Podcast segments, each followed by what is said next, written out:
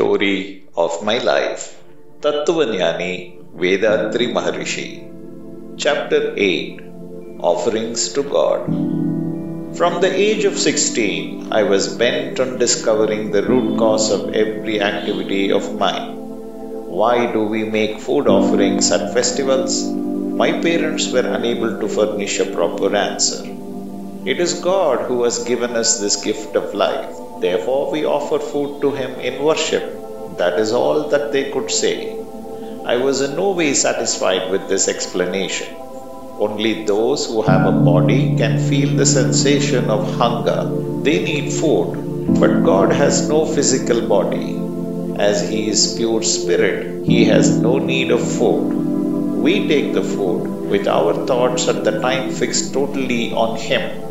That is the principle on which our food offerings to God seem to be based. When I gave this explanation to my parents, they said I was right and felt immensely happy. I felt I had scored a big point that day. On Saturdays, certain people formed a choir and went round the streets singing hymns. They set to music a particular poem of Saint Tayumanavar, who lived in the 18th century and sang it every now and then. The words were to this effect What power is this to which we bow with steadfast faith just now?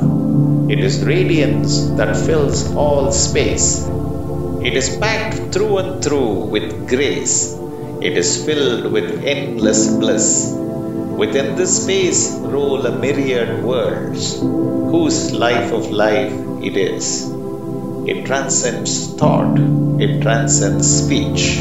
A million creeds compete.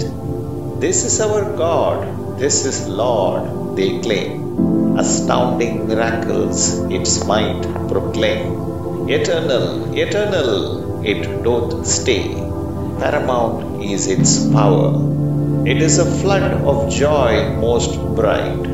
It knows no bounds of day or night. To each it seems just right. It is a vision which complete silence fills. Oh, with peace our souls it thrills. This, this is the power to which we pray with love and hope all day.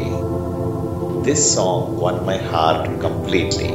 It is this teaching that confirmed in me the conviction that God is without form or shape.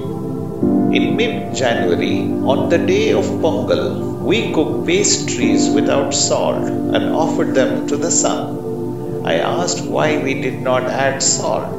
All the answer I got was that it would be wrong to add salt in dishes dedicated to the sun and that it is something that is simply not done. I pointed out that we were wrong.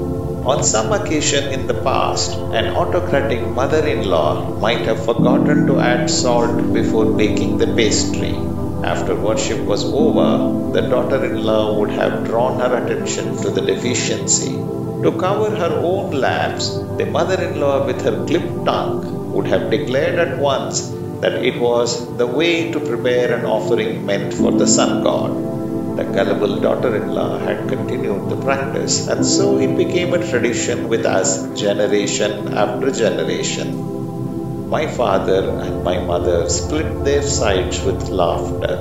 Ever after, they were careful to add salt in the dish which they offered on Pongal days. நம் கடமை அறவாழ்வின் நாட்டு